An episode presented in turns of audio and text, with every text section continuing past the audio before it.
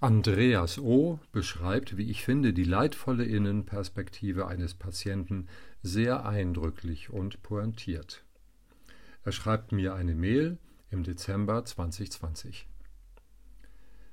Ein Mensch mit einer psychischen Erkrankung hat oft die Empfindung, dass er sich in einem Ausnahmezustand befindet.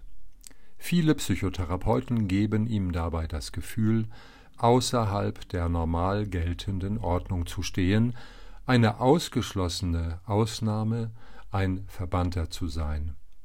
Der Patient wird demzufolge nicht geheilt, sondern stattdessen wird sein Gefühl der Verlassenheit auch noch verstärkt.